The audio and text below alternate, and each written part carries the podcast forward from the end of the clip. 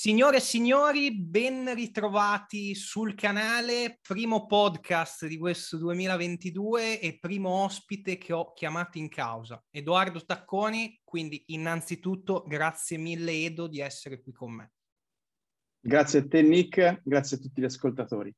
Ottimo. Allora, con Edo cosa eh, tratteremo quest'oggi all'interno di questo episodio? Tratteremo una tematica molto ampia e il nostro obiettivo all'interno del podcast, un po' come tutti gli altri, è comunque quello di lasciarvi qualcosa di pratico. Quindi cercheremo un attimino di sviscerare ovviamente alcune questioni teoriche che sono indispensabili per capire meglio la tematica in questione, cercando poi di arrivare alla conclusione di fornirvi appunto degli input pratici e spendibili sul tema. Io, come da tradizione, Edo, per chi insomma non ti dovesse conoscere, male, malissimo, però insomma ti lascio la palla per una rapidissima presentazione, dopodiché ci immergiamo appunto nella tematica in questione che sarà, non l'ho ancora detto, sarà il discorso del dispendio energetico legato all'attività sportiva. C'è un sacco di confusione in merito e quindi cerchiamo di fare chiarezza. Ti lascio la parola per una piccola presentazione rapida e poi voliamo. Allora, sono Edoardo Tacconi, kines- kinesiologo di base, quindi laureato in scienze motorie, laureando a brevissimo nella magistrale di nutrizione umana, autore di 300 Invictus per il Project Invictus, oramai il libro compie quasi tre anni e tra l'altro noi il primo podcast l'abbiamo fatto quando uscì il libro, quindi esatto. si, parla, si parla di tre anni fa oramai Attualmente mi occupo anche un po' di ricerca, un po' in proprio, un po' collaborando con eh, il, l'Istituto Pascale di, di, Napoli che si occupa di oncologia. E, ehm, e di fatto credo che eh, in un futuro mi, mi, dedicherò a quello, spero. Eh, perlomeno la mia tesi sarà su quello eh, sul microbiota nei pazienti oncologici e poi vediamo come sarà il mio, il mio futuro su quel fronte. E per il resto, niente, non c'è altro da dire. Per il resto stai, stai, bene comunque in generale, nel senso che... Sto bene, sto bene, sto bene. bene così. Sì, appunto, con Edo avevamo già registrato, insomma, tempo addietro un paio di episodi molto interessanti che comunque vi lascio in descrizione. Uno era sulla eh, relazione che intercorre fra, diciamo, i, i, carboidrati e la performance sportiva, l'importanza dei carboidrati per la performance sportiva e poi ne avevamo registrato un secondo sugli integratori sportivi, anche bello insomma, bello corposo, hanno fatto tipo un'ora quasi e mezza di podcast. Comunque, comunque, li avete, li avete in descrizione. Partiamo con la tematica di quest'oggi, che è appunto il discorso di, ma questa benedetta attività sportiva che facciamo, ma quante calorie brucia? Ok, cerchiamo innanzitutto di capire da subito eh, quali sono i parametri che eh, possono comunque andare a porre da subito delle differenze tra un individuo e l'altro per quanto concerne appunto il dispendio energetico, ok? Quindi lascio a te la parola magari per andare intanto a delineare questi, questi, insomma, queste prime informazioni, questi primi punti. Eh, sembra un, un, argomento molto facile, tra l'altro anche trito e ritrito, perché ne hanno parlato tutti.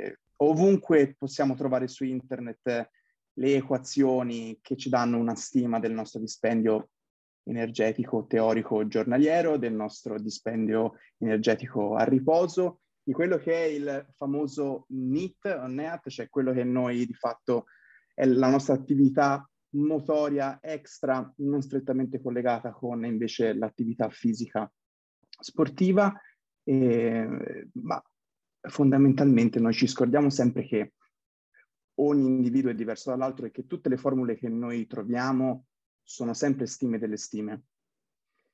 E questo è fondamentale perché eh, poi quando ci troviamo a calcolare effettivamente il nostro dispendio energetico, eh, spesso poi quando andiamo a tentare di ricostruire il nostro diario alimentare per capire poi qual è invece il nostro introito calorico giornaliero, spesso troviamo una grande discrepanza e non capiamo perché.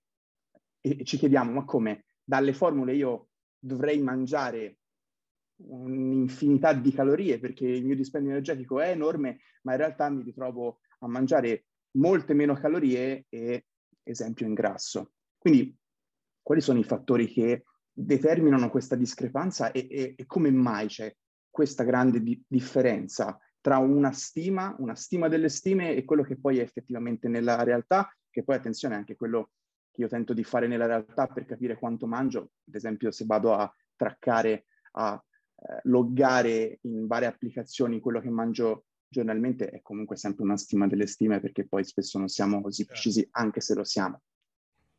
Quindi quali sono i fattori che determinano di fatto e che influenzano nell'individuo eh, tutti, tutti questo, tutto questo grande calderone metabolico? Prima di tutto, come abbiamo detto, è il dispendio energetico a riposo. E questo primo fattore è un fattore primario insieme anche, secondo me, io, io li metto insieme al cosiddetto NIAT, eh, perché fondamentalmente tolto l'attività fisica e il thermic, il thermic effect of food, of food, i due fattori primari sono quanto effettivamente il mio corpo eh, brucia, anche se è un termine improprio, e, e, che è unito alla mia attività normale di tutti i giorni, quindi l'alzarmi la mattina, eh, fare colazione, prendere uscire e lavorare, intrattenere rapporti interrelazionali con, con, altre persone, al di là della mia attività fisica o di quello che effettivamente poi è, è l'effetto termico del cibo che mangio. Ma all'interno di questo parametro gigantesco, cioè qual è il mio metabolismo basale, c'è un'infinità di fattori che è giusto spiegare perché sinceramente si trova troppa confusione eh, nell'internet. Il primo fattore che influenza questo grandissimo parametro è la genetica. Il corredo genetico che noi ereditiamo è fondamentale perché i nostri geni sono l'espressione poi che va a codificare molti enzimi, molte proteine che vanno di fatto a influenzare il vero nostro dispendio energetico, o meglio il flusso metabolico, l'anabolismo e il catabolismo all'interno del nostro organismo. E questo comprende anche, forse te l'avrai sentito senza dubbio, ma molti anche di quelli che ascolteranno il podcast l'avranno sentito, molti di questi geni sono oggi oggetto di studio, che sono ad esempio i vari SNP, cioè i, i vari single nucleotidi polymorphism, cioè quei polimorfismi che determinano se c'è una proteina o un enzima o non c'è, o magari c'è in piccola quantità e la sua attività, il suo tasso eh, di attività è basso eppure molto alto, per cui ad esempio chi è geneticamente predisposto ad essere sovrappeso o addirittura obeso, beh, dipende forse spesso, eh, adesso lo sappiamo, eh, anche dal corredo genetico, certo. quindi da un polimorfismo, oppure varie lipodistrofie, per cui lipedema o cellulite, se una ragazza o anche un uomo sono più eh, inclini a sviluppare ad esempio lipedema di un certo stadio o cellulite di un certo grado, eh, oppure geni che controllano l'appetito eh, e che quindi regolano eh, questo complesso meccanismo di fame e sazietà, fondamentale poi tra l'altro ovviamente. E ultimo, fra virgolette, ma non è l'ultimo, chissà quali altri fattori verranno fuori, il microbioma, cioè il corredo genetico eh, del, dei, dei, vari nostri micro, microbioti, per cui quello più fondamentale per noi, perché anche quello più, più grande, è quello del nostro intestino, ma in realtà il microbiota anche, c'è anche a livello genitale, c'è a livello del tratto respiratorio superiore, eh, inferiore, per cui però quello che a noi interessa è di fatto quello che si trova all'interno del nostro intestino, che poi determina l'assorbimento, il metabolismo di alcuni cibi, di alcuni, di alcuni nutrienti in maniera diversa da me o da te e da tutto il resto delle, delle persone, per cui eh, questa, questo microbiota che noi acquisiamo in maniera innata quando siamo ancora dentro il feto di nostra madre, ma poi acquisiamo in realtà subito dalla nostra nascita se un parto ad esempio è, è naturale o cesareo, ah. eh, l'ambiente in cui noi ci sviluppiamo in tutto il nostro, tutta la nostra infanzia e adolescenza, per cui città, campagna, montagna, la quantità di attività fisica e tutto il background che noi sviluppiamo quando siamo piccoli, nell'età d'oro, in quel turgur secundus che va da 8 ai 11 anni, che è quell'età che per la psicomotricità e per lo sviluppo psicomotorio è fondamentale, per cui anche lì facciamo sport e non facciamo sport, stiamo tutto il giorno a giocare alla, alla PlayStation o stiamo, stiamo fuori uh, dalla mattina alla sera a giocare per strada col pallone e il pomeriggio andiamo a fare sport.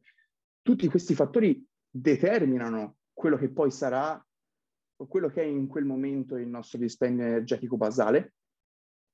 In più poi ci mettiamo anche l'età, che è un fattore sì determinante per certi versi.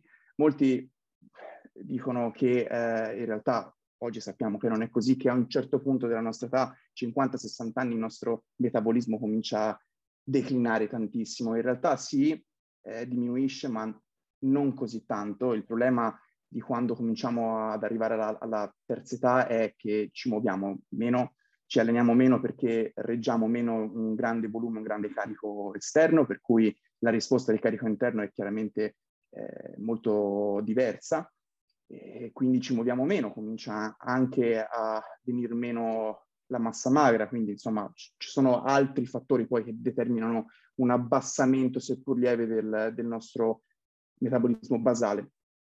E quindi eh, insomma ci sono vari fattori all'interno di questo rest energy expenditure. E poi altro valore fondamentale, come ho detto prima, il NEAT.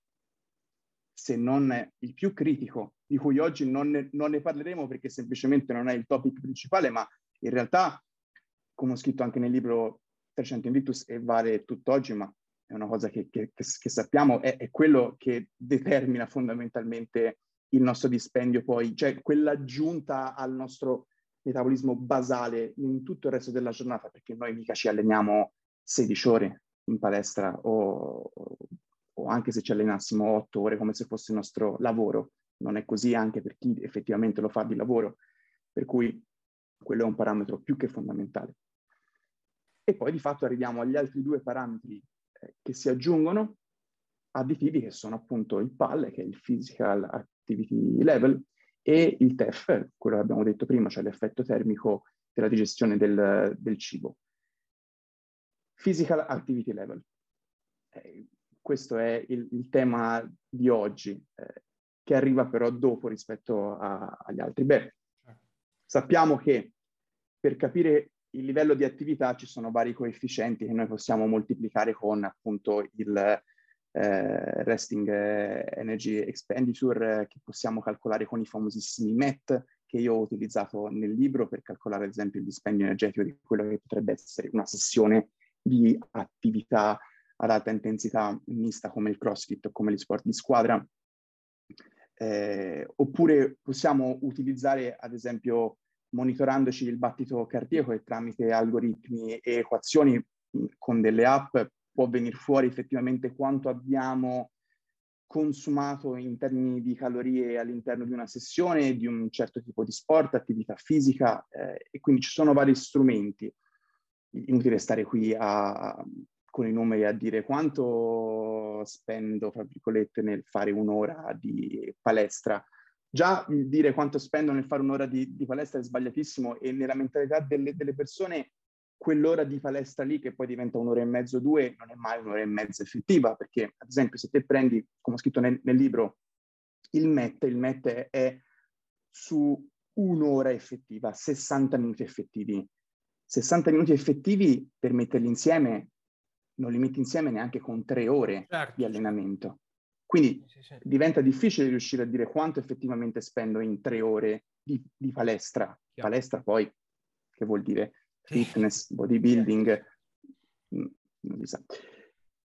Però quali sono le attività eh, sportive o le attività mo- motorie che effettivamente ci danno un alto dispendio energetico? Beh, eh, ci sono, diciamo, due grandi attività, due grandi gruppi di attività fisiche e sportive che danno veramente un grande stipendio energetico. Sono le attività di endurance, e qui c'è un fattore molto importante, di cui dopo parliamo, e gli sport di squadra. o gli sport in, generale. Perché questo? Perché eh, l'attività di re- controesistenza, quindi bodybuilding, eh, forza, eh, powerlifting, weightlifting, buttiamoci dentro anche CrossFit, il vero CrossFit. Cioè mettiamoci cioè, anche il calisthenics, dai. Mettiamoci anche il calisthenics. Purtroppo eh, ha il fattore tempo che è molto ridotto rispetto invece al fattore tempo che troviamo negli sport di endurance o negli sport di squadra. Questo è un game changing, un certo. game changer, cambia tutto. Ed è questo il punto fondamentale, pensare di andare in palestra e di farsi tre ore di bodybuilding, chi le fa seriamente tre ore di bodybuilding difficilmente, eh, o tre ore di CrossFit, non esiste, o tre ore di calisthenics, non è una cosa fattibile, eh, e pensare di avere un grande dispendio energetico dato dal PAL, dal Physical Activity Level, tale da giustificare un grande introito calorico, no, non è il Physical Activity Level che ti può dare quel grande introito calorico. Evidentemente, se hai un grande introito calorico, il famoso TDEI, cioè il Total Energy Daily Intake, evidentemente dato da altri fattori, come abbiamo detto, il NET o per l'appunto anche il Resting Energy Expenditure. Per cui fondamentalmente se devo scegliere quale attività fisica mi serve per tentare di creare un, un deficit calorico, eh, le scelte sono appunto attività di endurance e qui mi posso sbizzarrire fondamentalmente tutte le attività monostrutturate, per cui corsa, bike, nuoto, eh, vogatore, mh, mm, fondamentalmente sono queste, e tutti gli altri sport di squadra. Perché gli sport di squadra? Anche se gli sport di squadra sono sport misti, perché c'è una commissione continua dei vari sistemi energetici, per cui prendi il calcio. Sì. Eh, calcio a 11, normalissimo, eh, chiaramente per fare una traversata da, da una parte all'altra del, del, campo, io la posso fare con una corsa che per quanto eh, mi riguarda in quel momento lì ha un sistema energetico per lo più a, aerobico eh, glicolitico, ma posso fare anche uno scatto, per cui chiaramente diventa un'attività mista e poi magari mi diventa un altro piccolo scatto e poi magari rallento e faccio una corsetta easy, per cui però mi si sviluppa, soprattutto in allenamento, in due o tre ore di allenamento per cinque giorni a settimana, più la partita della domenica o del sabato. Ed è per questo che i soggetti, nella maggior parte dei soggetti perlomeno nel, nelle alte fasce, eh, in questi sport qua, negli sport di squadra, quindi sport misti, negli sport di endurance, la qualità e fisica, perlomeno per quanto concerne la quantità di adipe, è molto bassa. Poi non, non parliamo di qualità forse eh, estetica eh, muscolare, perché chiaramente per certi sport non è neanche richiesta. Prendi Ma non è neanche un... funzionale. Non è neanche funzionale. Cioè... Guarda, io è due anni adesso che tento di fare il triatleta. Non ho il fisico da triatleta, però cerco di allenarmi come un triatleta. Ora di, di, di, recente, negli ultimi sei mesi, ho ributtato dentro un po' di CrossFit perché volevo tornare a fare qualche gara a, a team, giusto per riprendere in mano un po' il bilanciere. Eh, ma la, la, mia struttura eh, mi dà tante difficoltà per quel tipo di attività lì. Sta grosso, Però, Edo, sta grosso, eh, sta grosso. Troppo, troppo. Soprattutto Infatti, ti, ti devi fare il bodybuilding. Tu, tu sei un bodybuilder... Eh... Tu un Mancato? Manca... So. Mancatissimo, mancatissimo. Vabbè, comunque. Però, per mia esperienza, ti posso dire che in questi ultimi due anni, col fatto che eh, in inverno sono circa 5-6 ore settimanali di pura endurance, diviso tra eh, run, bike e nuoto. E in estate riesco quasi a raddoppiare, fare anche 10-12 ore perché magari in estate esco un po' di più in bici, per cui quando vai a fare le uscite in bici fai almeno due ore, due ore e mezzo. Unito poi negli ultimi sei mesi con qualche ritorno a fare CrossFit per eh, due o tre volte a settimana, il, il, il, mio dispendio energetico oggettivamente, anche se non traccio più come prima, eh, è oggettivamente, drammaticamente più, più alto. Ho un flusso di energia ovviamente più alto, mi rendo conto anche dalla spesa che faccio che consumo molto di più e ho migliorato la mia qualità eh, estetica sinceramente come mai, mh, mm, mai era, eh, era, stato fatto negli ultimi 6-7 anni, anche quando facevo solamente CrossFit. E ho visto veramente grandi, grandi balzi in avanti in termini estetici, in termini di grasso sottocutaneo, eh, di qualità muscolare, eppure, come ti avevo anche detto, molto probabilmente, non so per quale motivo, probabilmente io ho, ho, ho qualche deficit eh, eh, miostatinico, non ho perso neanche un etto forse in massa muscolare, perché se guardo me stesso e, e guardo le foto, mi sembra di essere uguale a 5-6 anni fa quando facevo solamente CrossFit. Per cui anche su questo, insomma, sarebbe interessante un bel topic da sviluppare. Certo. Ma allora, diciamo che, diciamo che secondo me cos'è emerso da tutto ciò che hai detto, mm, cose che condivido e che, che, secondo me sono state illuminanti.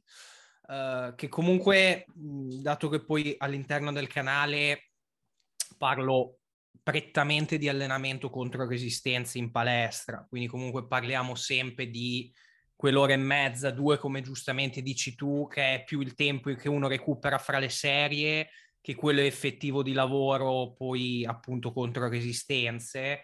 Ehm, diciamo che io quello che vedo purtroppo ancora, nonostante su questa cosa insomma sia già stato messo anche un punto fermo, è che le persone tendono a sovrastimare poi quello che realmente vanno a consumare in un allenamento ragionato in quest'ottica.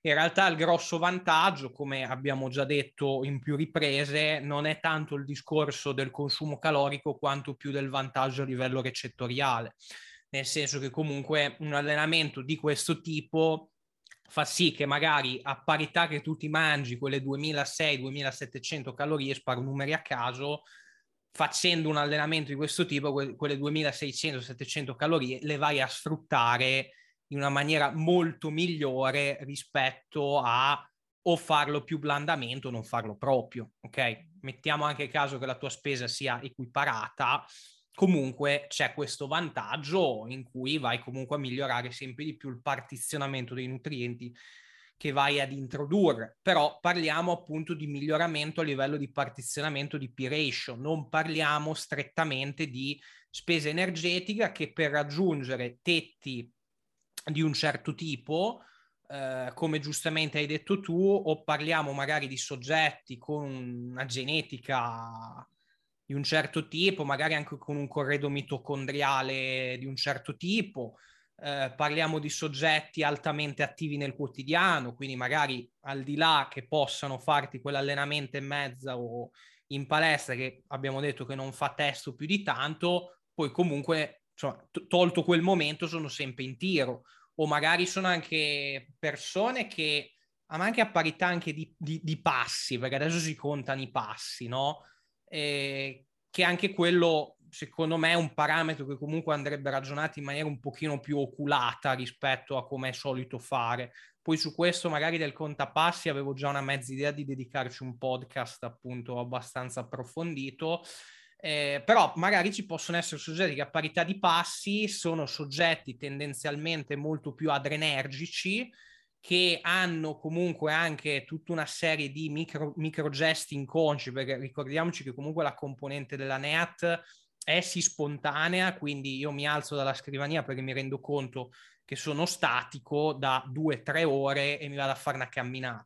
Quella è la componente spontanea che uno può spontaneamente andare comunque a eh, modulare Poi c'è tutta un'altra componente che è legata effettivamente a un discorso interindividuale legato anche un po' allo status energetico la, in cui la persona si trova, perché sappiamo che comunque quando siamo a dieta, soprattutto da un bel pezzo, eh, comunque il corpo ovviamente cerca di andare ad ottimizzare tutta una serie di processi per farci mantenere un'omeostasi e quindi di base va poi a tagliare anche senza che noi ce ne accorgiamo oh, magari tutti que- questi microgesti, questi movimenti che comunque cumulati nelle 24 ore, poi magari non nelle 24 perché uno si spera che 7-8 ore le dorme, però nelle altre, insomma, accumulati possono anch'essi fare testo, ok? E, però quando leggiamo comunque, eh, secondo me, mh, articoli o comunque post anche in cui si vedono atleti bodybuilder che eh, hanno dei consumi, anzi hanno degli introiti calorici di 5-6 mila calorie. Nel senso, fatevi due domande del perché ce li hanno. Cioè, nel senso, eh, io, io, parlo sempre in un ambito natural. Esatto. Io parlo sempre... No, no, no, allora, guarda, anche nell'ambito natural eh, si, si, si, tende a voler arrivare sempre più in alto con gli introiti calorici e esatto dal mio punto di vista non è un male. Poi te mi dirai sì, no, no perché ti spiego. Il punto è questo. Uh, se io ho la possibilità, se ho il margine di poter mangiare di più, io ho intanto la possibilità di introdurre molti micronutrienti, oligoelementi che mi servono, ho la possibilità di poter mangiare di più, quindi anche la soddisfazione di poter mangiare di più, piuttosto invece che fare la fame, ok? Però questo chiaramente cosa comporta? Eh, comporta che ci sia un alto dispendio energetico. E come lo creo, ad esempio, se io sono uno che di lavoro fa eh, un tipo di mansione sedentaria? Beh, chiaramente devo tentare di creare un physical activity level tale da poter veramente innalzare il mio introito calorico totale. Ed è per, qui, ed è per questo che io esorto anche ne, a tutte le persone che seguo a cercare di aumentare di più l'attività aerobica. Perché? Perché l'attività aerobica intanto è meno tassante dal punto di vista neuromuscolare rispetto a un'attività mista o eh, anaerobico lattacida, per cui ci buttiamo dentro anche il classico HIT, HIT. E mi permette che cosa? Eh, beh, se prolungo molto, se faccio un'attività aerobica di lunga durata, posso veramente arrivare a livelli molto alti di dispendio energetico e quindi a permettermi appunto un flusso energetico maggiore. E in più, come anche abbiamo accennato offline quando si parlava appunto di quel paper che, che ti ho mandato, eh, c'è una cosa in, in quel paper lì sull'high flux energy che mi ha trovato molto d'accordo, cioè ehm, avere un grande dispendio energetico dato da, dalla, dall'attività fisica ci garantisce, questo lo sappiamo da studi ormai di 50 anni, 60 anni, eh, già vecchi, ma che in realtà anche di recente confermano, ci sono studi anche dell'anno scorso, il fatto di fare molta attività fisica, soprattutto attività fisica di tipo aerobico prolungato, quindi di endurance, va a regolare molto bene i sistemi di fame e sazietà, ci dà una gratificazione in generale per cui l'organismo eh, in generale ci sentiamo meglio, per cui affrontiamo anche meglio i momenti, ad esempio, di convivio, affrontiamo meglio i momenti quando andiamo fuori a cena, per cui ci riusciamo anche a moderare meglio e questo ci dà anche la possibilità, ci, ci permette anche di essere un pochino più lascivi sostanzialmente quando andiamo a mangiare fuori o anche in casa quando dobbiamo appunto monitorare quello che stiamo mangiando, per cui ci dà molto più margine. Chiaramente qual è il contro? Il contro è che la programmazione deve essere fatta ad hoc, per cui uno si affida appunto a un coach che sa, in base poi ai feedback monitorare, gestire manipolare bene tutta quell'attività che è di resistenza da una parte nella programmazione e aerobica appunto per mantenere questo grande flusso energetico, ma anche ricercare appunto una costante eh, estetica eh, o, o, benessere fisico che non riguarda solamente eh, il punto di vista estetico, perché stare bene, l'optimum di eh, quantità di adipe ectopico e viscerale è indubbio che deve essere bassa, perché è un primo fattore che porta poi a malattie, certo. eh, sindrome metabolica e tutte le, le, malattie non trasmissibili del nostro, del nostro tempo. Per cui quello è fondamentale, anche perché tentare poi di aumentare ad libitum tanto che poi non, non è fattibile l'attività aerobica espone senza dubbio poi a un sovraccarico talmente alto che arriviamo a un burnout e non sappiamo più gestire e, e ci cappottiamo. Quindi c'ha i suoi pro, ha i suoi contro, ci vuole una programmazione ad hoc. Però per quanto mi riguarda, più ci muoviamo, meglio è, soprattutto per quelle persone che non hanno una mansione lavorativa tassante e che quindi non hanno la possibilità di muoversi al di là dei passi giornalieri. Secondo me bisognerebbe perlomeno soddisfare un certo tetto, eh, perché poi diciamo, ovviamente come tutte le cose, il troppo porta poi, comunque vuoi o non vuoi, anche a, un'interferen- a un'interferenza dal punto di vista poi della performance sportiva. Lascia perdere che parliamo di attività aerobica che, come giustamente hai sottolineato tu, è meno tassante da un punto di vista di accumulo di fatica sistemica. Però se io veramente vado tanto in là, con l'idea ovviamente che comunque andando tanto in là poi mi posso permettere di, insomma, mangiare di più, eh, poi comunque di contro vado a perdere il focus che secondo me è comunque sempre il focus primario che è quello poi del come performo, cioè ho delle progressioni, eh, come mi sto allenando, riesco a mantenere insomma una buona performance. Ci vuole, sempre, ci vuole sempre l'individuazione dell'allenamento primario, sport primario e conseguentemente la preparazione fisica all'atere. Se la mia attività, il mio sport principale è quello del bodybuilding, l'attività aerobica fa sì, è parte integrante anche del bodybuilding, ma è un accessorio che deve essere utilizzato con oculatezza, con eh, accuratezza e, e, quindi lo posso inserire sì senza dubbio, lo posso fare però ci vuole programmazione, questo è indubbio. Così come eh, CrossFit, dentro c'è di, di, tutto, ma è il mio sport principale? Sì. Eh, cosa posso fare però all'atere del CrossFit per migliorare la mia capacità aerobica? Molta base aerobica endurance ed è quello che io faccio, è, è dove io sono molto carente ed è anche per questo il motivo per il quale io mi sono spostato più sul triathlon, perché io sono sempre stato carente dal punto di vista della capacità aerobica, però ho, ho trovato la mia dimensione. Non sono formato per fare quello, ma mi diverto e in più ne ho un grandissimo beneficio certo. dal punto di vista dell'allenamento e quindi della, della, performance, ma anche dal punto di vista fisico ed estetico. Certo. E mentale, eh? Sì, mhmm, diciamo che insomma un messaggio importante da portarsi a casa è che se io metto 2005 e brucio 2005 sono sempre comunque in una isocalorica, in una normocalorica.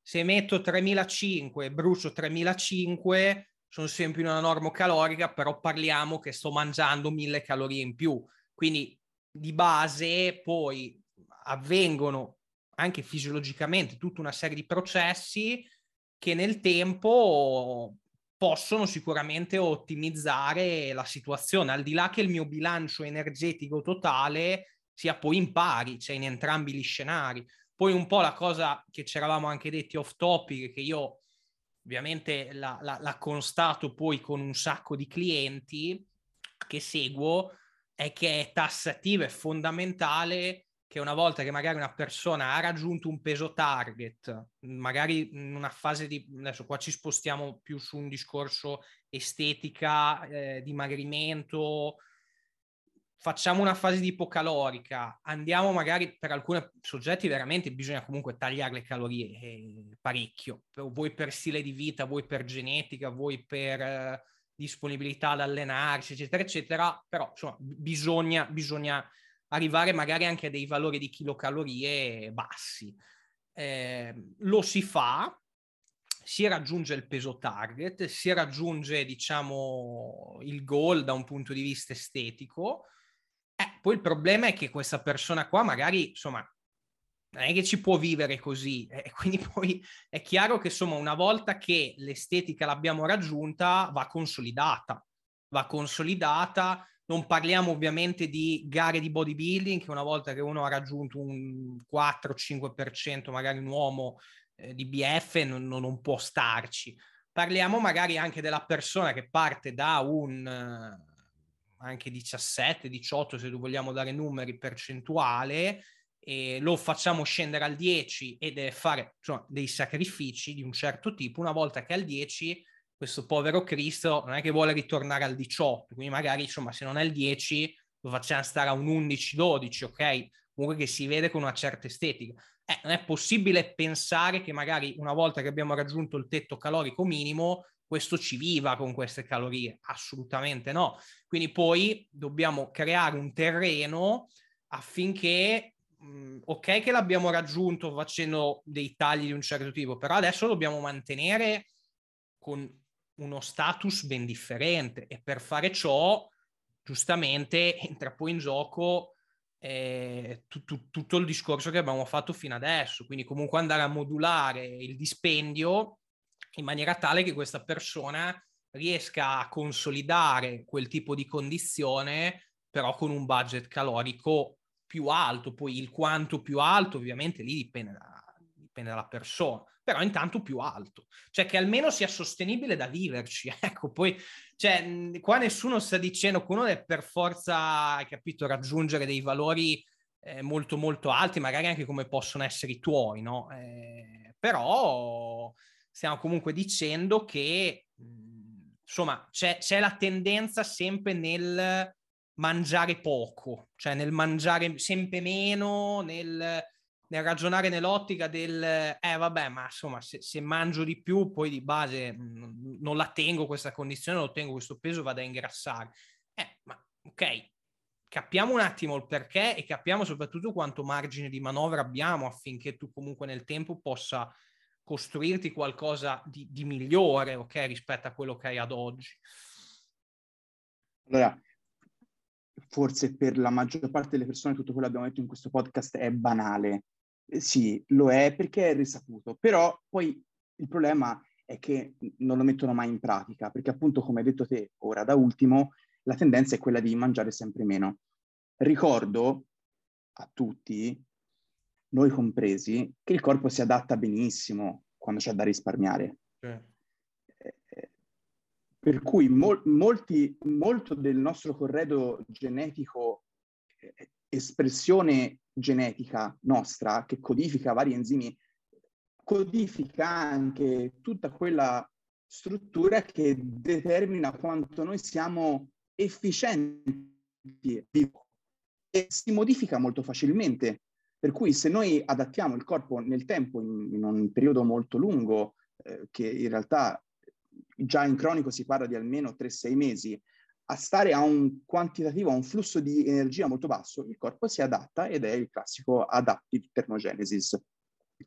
Ma noi dobbiamo anche tentare e dobbiamo investire, perché ce lo dobbiamo, a noi stessi, investire in un periodo in cui dobbiamo tentare di portare questo livello a un altro livello superiore, per tentare di settare il corpo a un quantitativo, un flusso di energia maggiore, come attività fisica eh, direttamente, strettamente detta, per cui il PAL, il, il NIT, eh, giocare anche, si, si, può giocare con il nostro eh, resting energy expenditure? Molti dicono di no. Adesso dirò forse una cosa che mh, mm, spero in qualche modo sia eh, condivisa da molti oppure no, molti diranno no, non è possibile, eh, nasci con quel, oppure ti, ti, ti, fai nella tua vita, quando, fin da piccolo, quel tuo quantitativo di resting energy expenditure e non ci puoi fare più niente in tutta la tua vita.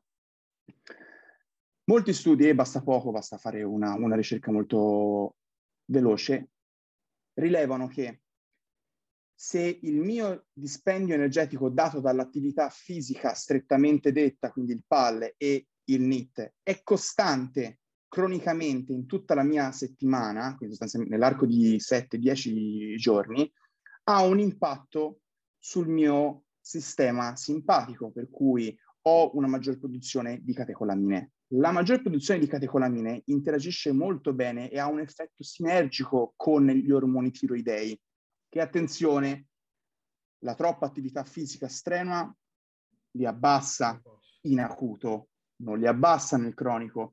Questo significa che soprattutto in quelle persone che fanno molta attività di endurance, strutturata bene, con il riposo giusto, programmata bene, abbiamo, e si rileva quindi in atleti, che questo flusso continuo di catecolamine che viene appunto stimolato eh, eh, va a intaccare ovviamente eh, tutto quel, quell'assetto beta adrenergico che interagisce con gli ormoni tiroidei. Questo modifica il resting energy expenditure. Quindi sì, possiamo andare a manipolarlo, va manipolato con l'attività fisica, strettamente detta e non strettamente detta. Quindi si può fare, sì, ma siamo sempre lì, dobbiamo muoverci di, di più.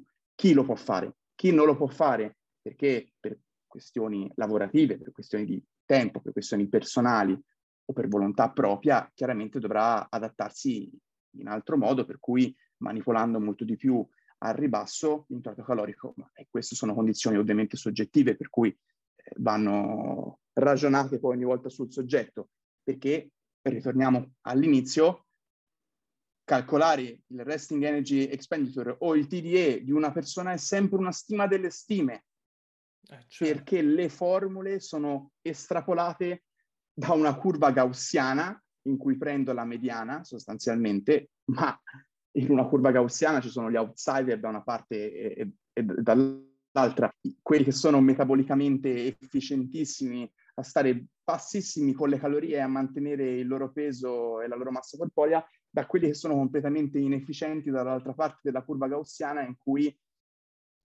se, se non gli dai 6.000 calorie al giorno perdono peso. Quindi è, è, è banale, è un discorso, abbiamo fatto un discorso talmente banale che in tutta questa banalità c'è un mondo dietro che non viene mai ripetuto, viene preso come per scontato, ma in realtà qual è il punto? Quello che abbiamo detto anche prima, off topic. La gente va, si allena, ma non si allena bene e non ha risultati. Vabbè, qua, qua però, cioè, qua, qua apriamo, apriamo, un no, altro vabbè. podcast. Eh, se, se, no, non, eh, comunque sì, sì, sì. Eh, questo, questo poi è il dramma finale perché tra poco finiamo il podcast, ma in realtà è il dramma principale.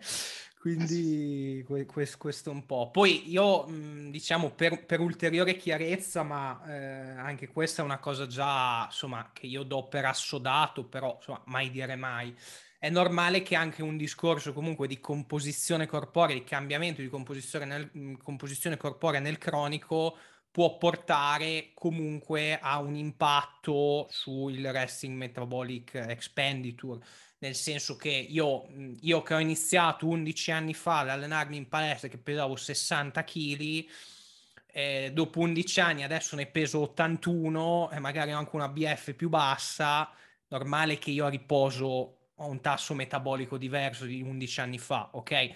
Però eh, parliamo comunque di, mh, mm, secondo me, numeri che iniziano ad avere un peso quando ci sono delle differenze sostanziali. sostanziali. Perché se tu pesi sì. 65 kg, eh, non, non, pensare quando magari ne pesi 69, sai chissà quanto dispendi in più a livello di, no. di basale. Ok, cioè. Anche perché sappiamo che sì, la massa magra ha il suo peso nel resting energy expenditure, ma non è così tanta come, come no. possiamo pensare. Si, si, parla di, anche lì è um, ovviamente una stima, dalle 20 alle 33 kcal per chilogrammo di massa magra in più, quindi non è tanto.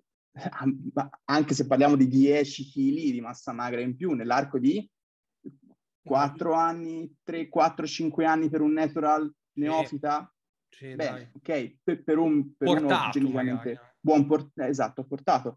Per cui è quello, sì, e in aggiunta a quello che dicevi te prima, la grande differenza l'hai senza dubbio oggi, perché nel tempo hai lavorato e investito molto nel fare in modo che il tuo corpo sia molto più ricettivo, per cui la quantità di carboidrati che te oggi ingerisci ha una direzione quasi preferenziale per certo. entrare dentro il muscolo, per essere u- utilizzata come meglio deve essere utilizzata, per cui c'è una flessibilità metabolica maggiore. Ma perché? Perché in cronico c'è stato un lavoro di tipo fisico che ha portato fondamentalmente a avere un assetto molto più predisposto a poter a, a avere un maggior flusso calorico, a poterlo gestire al meglio.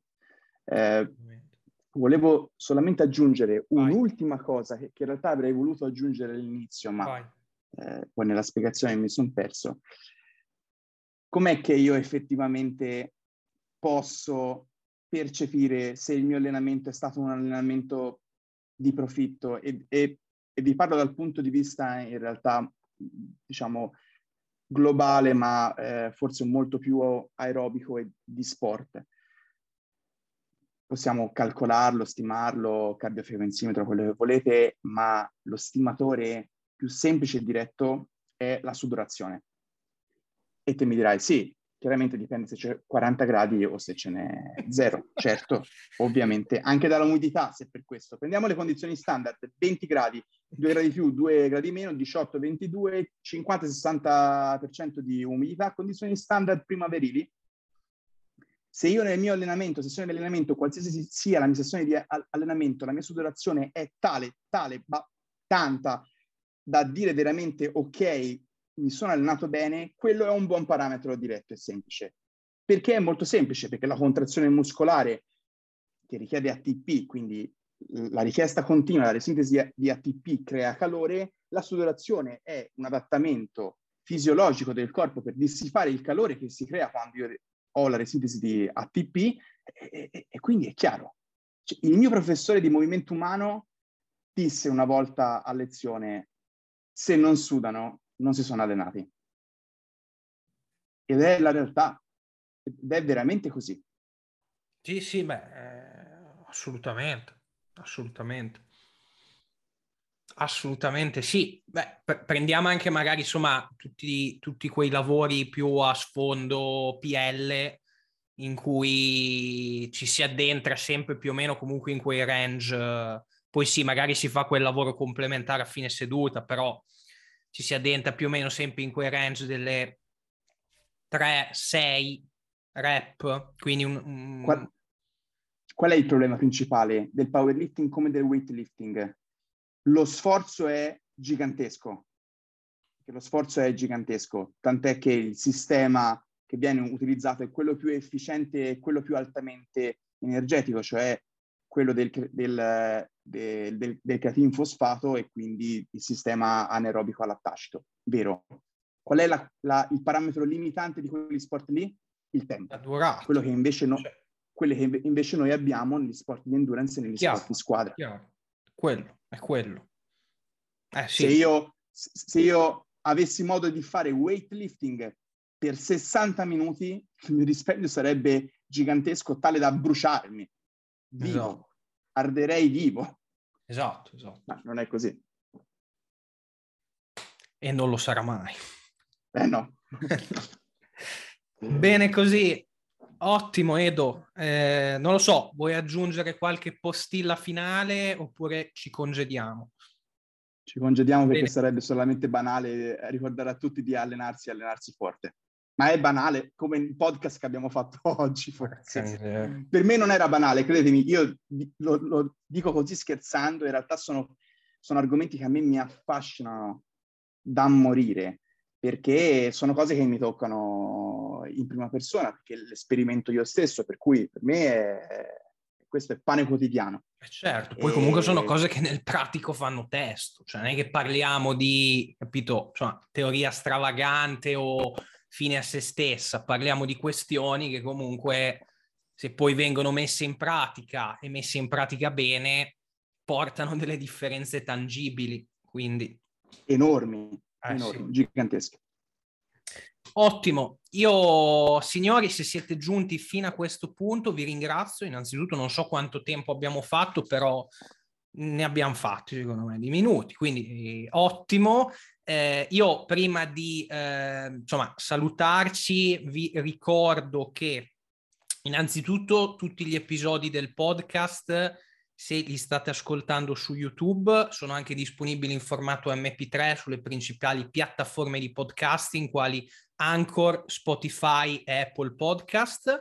Vi do anche appuntamento all'interno della nostra rivista digitale, l'Acropoli Invictus, rivista digitale a cadenza mensile all'interno della quale potete trovare moltissimi contenuti legati a eh, comunque l'ambito sempre eh, nutrizione barra allenamento per il miglioramento della composizione corporea, per la salute, per il miglioramento della performance nel cronico, eccetera, eccetera.